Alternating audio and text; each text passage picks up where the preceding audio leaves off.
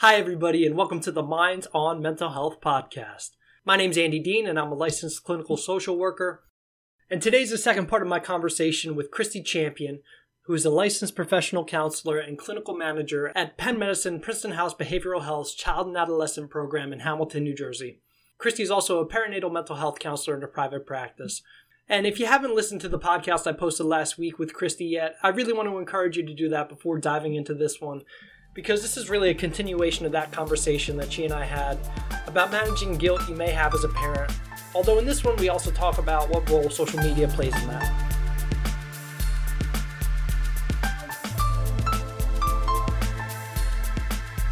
In this time, we, we need to take small victories. Mm-hmm.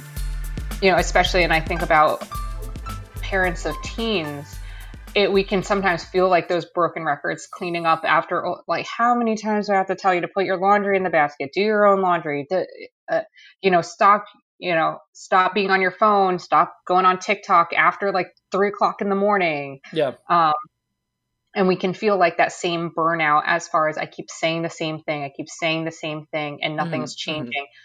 Refocusing on my efforts. I like before how you sort of brought it back when I was making that comparison between the depression and our minds telling us that we're too tired to do anything.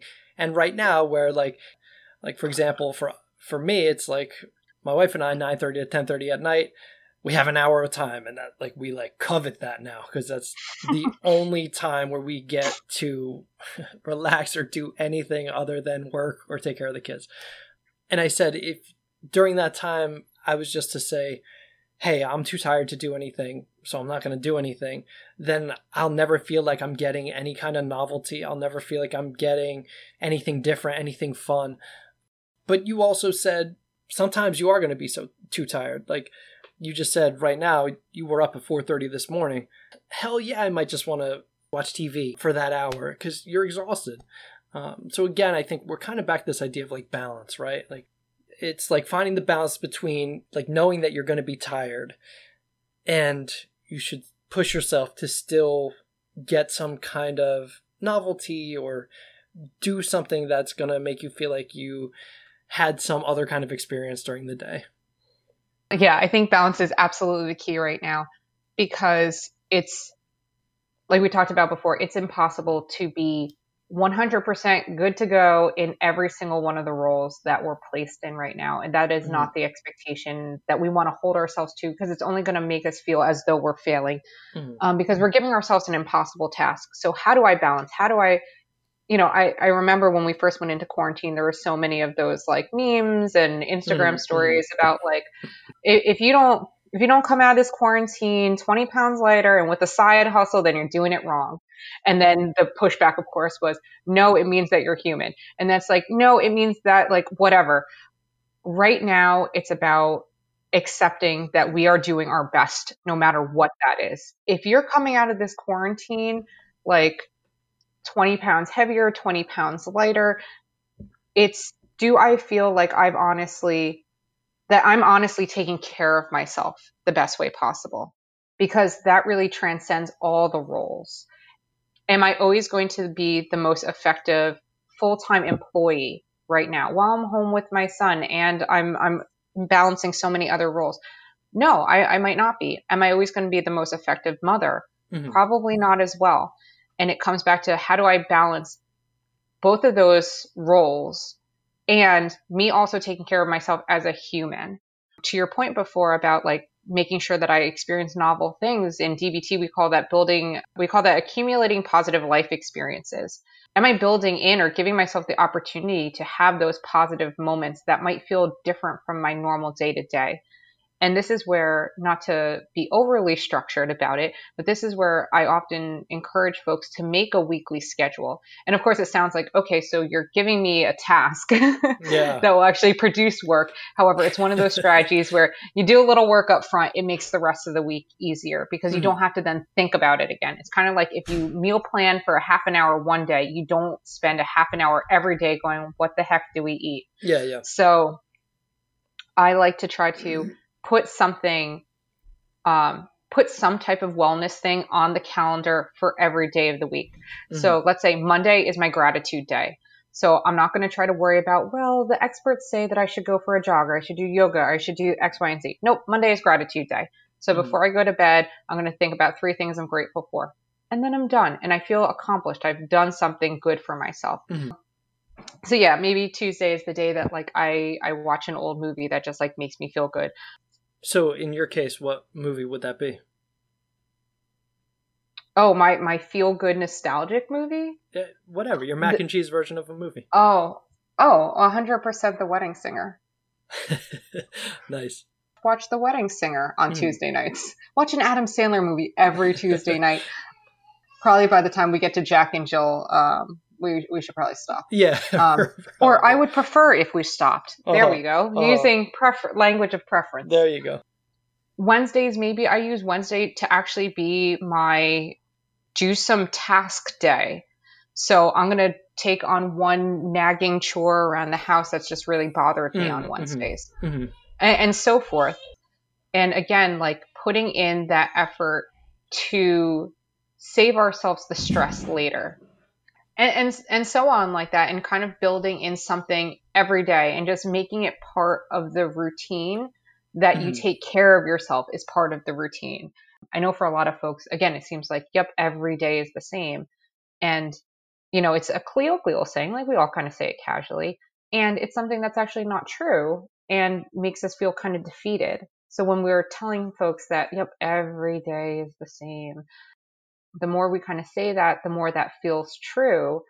And it really uh, devalues how many special moments we do have in every day that are different. So I really do like ending the day as as an example with um, thinking about three positive moments from the day or or something that really stood out and made you smile that day. Um, and that being kind of the last thing we think about before we go to bed at night, rather than here are the 20 things I have to do tomorrow morning right when I get up. One of the other things that I've heard you mention during this podcast a couple times is social media. You were talking about the funny memes that you've seen and so on. What do you kind of see as the role of social media in relation to parenting? Yeah, I feel like it, not even just in the pandemic, but in general, social media has become like a main resource for parents in a lot of ways. I know that like a lot of parent groups um, have formed on are, are formed on Facebook, as well as like a lot of like parent influencers and like tips and everything on Instagram. I think the way it's really evolved with the pandemic, for better or for worse, is that without a lot of physical supports in place or supports that we can actually go to see physically, mm-hmm folks are relying more on social media and virtual kind of supports. Likewise, I think we're also doing a lot of comparison mm-hmm. based on what we see on social media because we're not really out going out and doing things as often as we would. So I know for at least I can speak for myself that a lot of times when my son goes to sleep, I just I get on Instagram and I start scrolling. Mm-hmm. And I did recognize when I first had him, I did a lot of scrolling of other moms. And I often thought to myself, like, why aren't I doing what they're doing? Yeah. Or, you know, why is everybody else's baby sleeping but mine? And I mm. think every parent who has a kid who doesn't sleep has that exact thought. Why is every baby in the world sleeping but mine?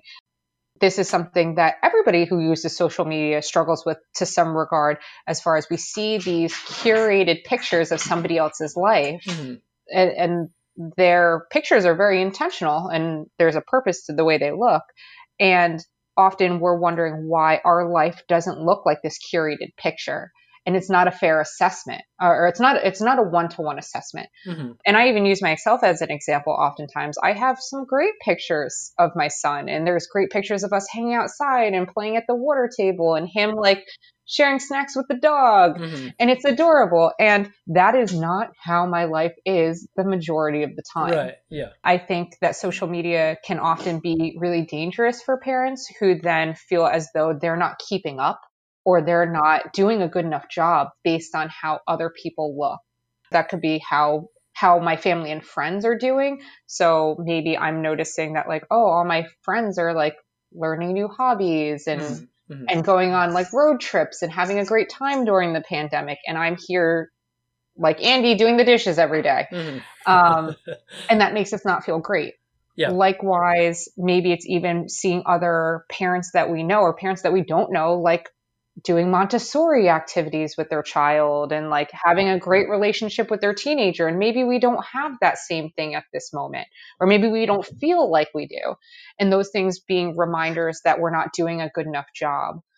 So I really usually encourage folks because I think at this age it's really unrealistic for some of us to totally give up on social media mm-hmm. or the expectation is to to get rid of it, delete it off your phone and there's a lot of good on the internet as well or in social media as well. Mm-hmm. So I really try to encourage folks the like the great thing especially with Instagram because that's what I'm kind of most comfortable using. Mm-hmm. Like I love that you can have multiple accounts.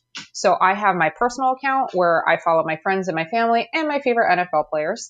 Uh-huh. Um, I like to see what they do during the off season, so I know how I'm going to draft them for the next fantasy season. Yeah, no, I can totally relate to that. and then I have a separate account for like my I call it my mommy empowerment account, mm-hmm. um, where I actually just follow a bunch of people that show realistic things about motherhood or realistic tips about how to better keep myself well as a mom mm-hmm. and especially as a working mom. That way I'm not looking at a bunch of accounts that necessarily make me feel as though I'm not doing enough, but really validate the fact that I'm perfect in my imperfection right now. I'm doing exactly what I need to do because I'm focused on doing the best I can. Yeah. I love that idea. I I think this is the first time I've ever heard that idea before, but to have two separate accounts and to have one that's like your personal account for your family and friends, and then one that's sort of like your I don't remember what you call it, like a mommy mommy what what did you call uh, it? I call it so I, I would I encourage people to create a parent empowerment profile, if you will. Okay. All right. Which is more like a realistic view of how real life is when you're a parent.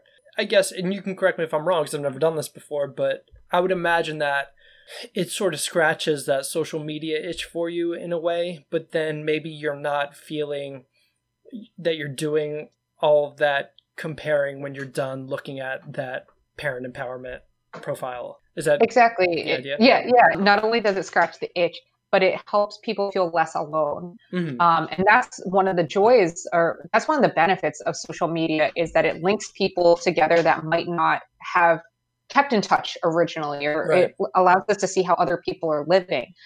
And focusing on pages that empower us as parents or make us feel less alone is is um, I, I lost it. Sorry, my kid just flipped his tray. No, um, okay. My uh, you can hear my son crying in the background. So yeah, this is this is the witching hour. Um, it's actually very apropos for what we're talking about. Yeah. So you know, not only does it scratch the itch of the scroll, it also allows us to feel connected with other parents who are going through the same thing mm-hmm. which is the real one of the real purposes i feel like behind social media is that we are connected and staying connected with the people we know and seeing how other people live that's been really helpful at least for me i know during the quarantine i'm not seeing as many of my my parent friends in person mm. and it's really helpful for me to kind of see how other people are doing in a realistic way and and not to say that people that post happy pictures are then fake and i don't want to see that but just remembering that every picture is curated every picture is purposeful. Mm-hmm. no matter what the intent behind it is it is not a snapshot of a person's entire life. It is just a glimpse of a moment. I, I love I there's this one account that I follow that shows these like beautifully um, curated and not not photoshopped, but um, well well lit pictures mm-hmm. of, of happy children and happy households and then the second picture is, is the the pan out if you look oh, um, the, the, rest of the background is like you know and this picture took eight hours because this is the room that they destroyed beforehand yeah, or, yeah, yeah, you know yeah. like here here's my kid being adorable and helping me bake cookies and here's the stack of dishes next to us mm-hmm. um, behind every good picture is an equally substantial mess right. when we yeah, yeah, when it comes yeah. to having kids. Yeah, it's so true one of the things that I'm I think aware of, and I could be wrong about this, but I just feel like you said you were becoming very aware of the fact that you were doing a lot of comparing when you were going on Instagram. I don't necessarily know that it's really conscious for everyone. Like I think it's great that you had that awareness that you were doing that, but I think a lot of times people will kind of just scroll through and not really have any kind of awareness that they may be doing that that's why I think social media sometimes can be a little insidious. It's like you may not realize that it's making you feel bad because you may not consciously be thinking about how you're comparing yourself to these these pictures that people are putting up or these other experiences that they're having.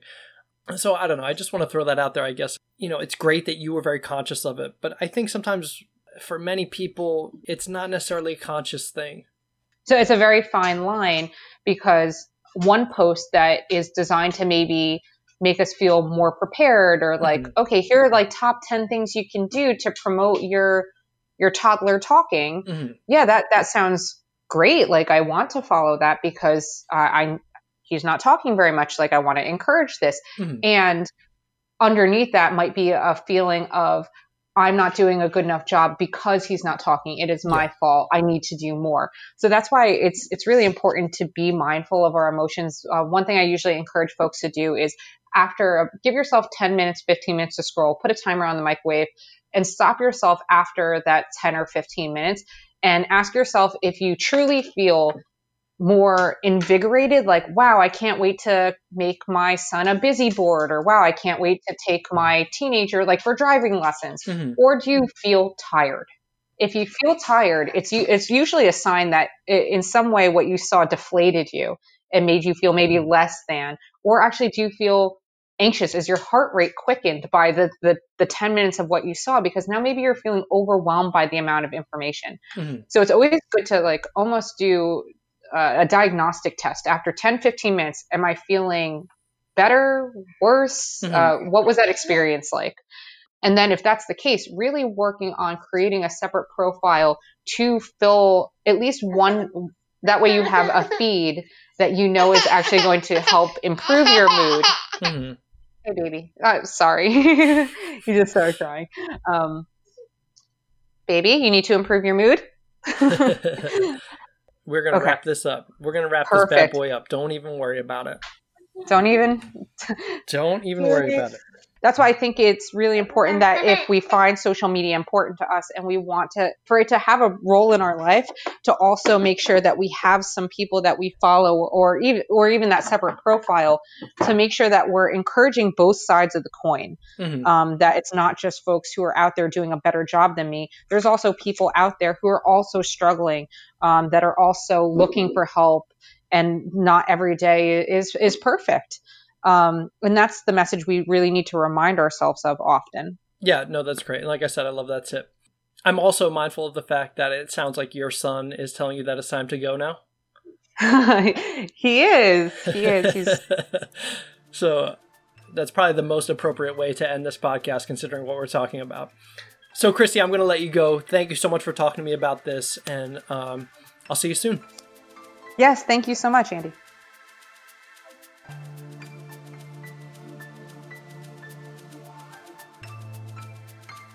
Parent parent empowerment profile, parent empowerment profile, parent empowerment profile.